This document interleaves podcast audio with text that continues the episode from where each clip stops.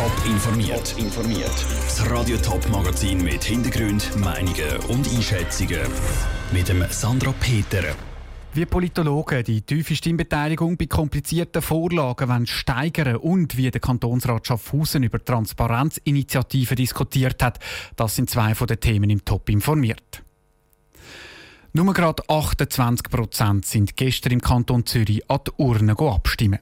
Sie haben Ja gesagt zu der Umsetzung der Steuervorlage siebzehn im Kanton. Die Vorlage ist zwar eher trocken und kompliziert, aber wichtig. Warum es trotzdem nicht klappt, um mehr Leute an die Urne zu locken, im Beitrag von Rutschmenzi. Es gibt verschiedene Gründe, dass so Abstimmungen wie die vom Wochenende im Kanton Zürich die Stimmvolk nicht in Scharen an die Urne zieht, erklärt der Politologe Thomas Widmer. Einzelne kantonale Vorlagen sind beim Stimmvolk nicht so beliebt. Zudem sind gerade so Themen wie die Steuervorlage siebzehn sehr trocken und kompliziert. Der Thomas Widmer hat verschiedene Vorschläge, um das zu ändern. Einmal wäre die Möglichkeit zu schauen mit der Terminplanung, dass man versucht, dass die Termine so zu legen, dass es eben nicht zu dieser Situation kommt, dass man eine isolierte Vorlage hat, die nicht so mobilisieren mag, sondern dass man das bündeln mit anderen Vorlagen. Zudem sollten die Medien mehr eingebunden werden. Gerade im Moment schauen die nämlich mehr auf die nationalen Wahlen im Oktober.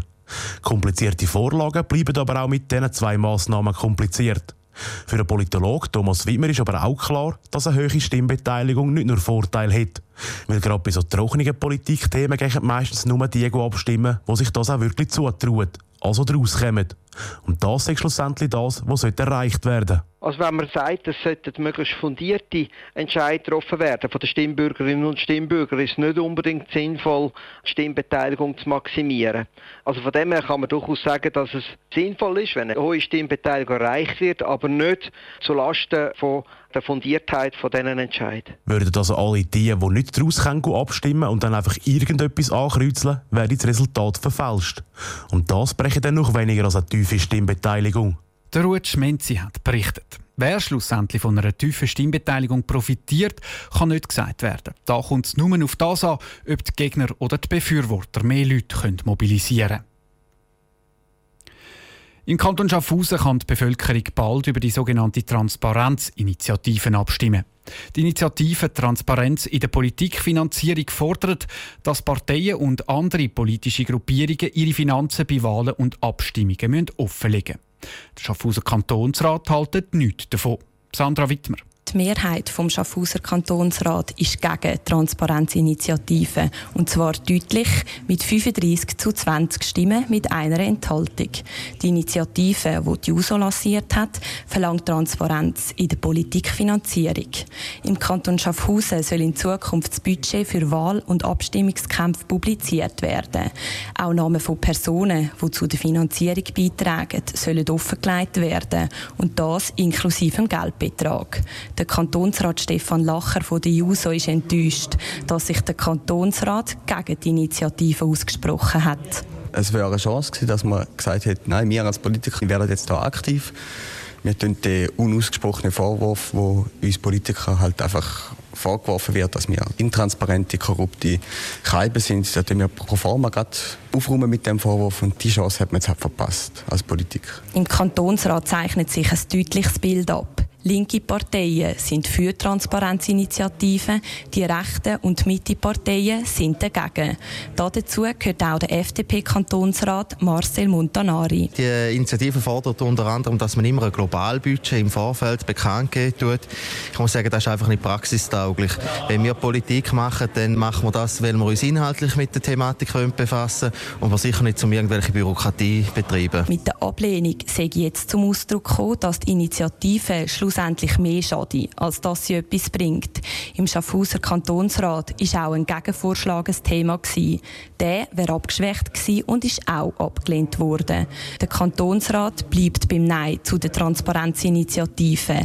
Der Entscheid unterstützt auch der Schaffhauser Regierungsrat. Sandra Wittmer aus dem Kantonsrat Schaffhausen. Wenn die Schaffhauser Bevölkerung über die Initiative abstimmt, ist im Moment noch unklar. Es wird immer ungemütlicher für den S B B-Chef Andreas Meyer. Offenbar ist der S B B schon im letzten Jahr von einem Unfall mit kaputten Türen gewarnt worden.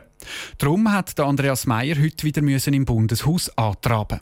Verkehrspolitiker und Zugpersonal fordern Antworten. Aus dem Bundeshaus berichtet Franziska Boser. Seit dem Januar zweitausendachtzehn hat die S B B offenbar gewusst, dass die Türen von diesem Wagentyp Probleme machen. Ein Ingenieur hat in einem internen Bericht vor schwerwiegenden Unfällen gewarnt, weil nicht überwacht werden kann, ob die Türen bei der Abfahrt geschlossen sind. Eine überraschende Wende, sagt Manuel Avallone, Vizepräsident der Gewerkschaft vom Zugpersonal. Wir sind sehr überrascht, wenn nicht auch ein bisschen schockiert, was man da hört. Also wenn das effektiv so ist, dass man schon seit Jahren aufmerksam macht auf Schäden, die an diesen Türen passieren können und man nichts macht, dann stellt sich für uns schon die Frage, warum macht man nichts? Wer entscheidet, dass man nichts macht? Ist das eine einzelne Person? Sind das mehrere? Der S B B-Chef Andreas Meyer hat noch vor zwei Wochen erklärt, er hätte nichts von den kaputten Zugtüren gewusst. Jetzt wird diese Aussage auch im Bundeshaus hinterfragt. Die Verkehrskommission vom Nationalrat hat Andreas Meyer am Morgen mehrere Stunden lang gelöchert. Wer hat was gewusst? Wer muss welche Konsequenzen ziehen? Und vor allem ist die S B B unter Andreas Meyer auf dem richtigen Weg? Der tragische Unfall zeigt nämlich noch ein anderes grundlegendes Problem auf, sagt Walter Vobmann. Und zwar hat man in der Vergangenheit, in den letzten paar Jahren, sehr viel investiert in den Ausbau der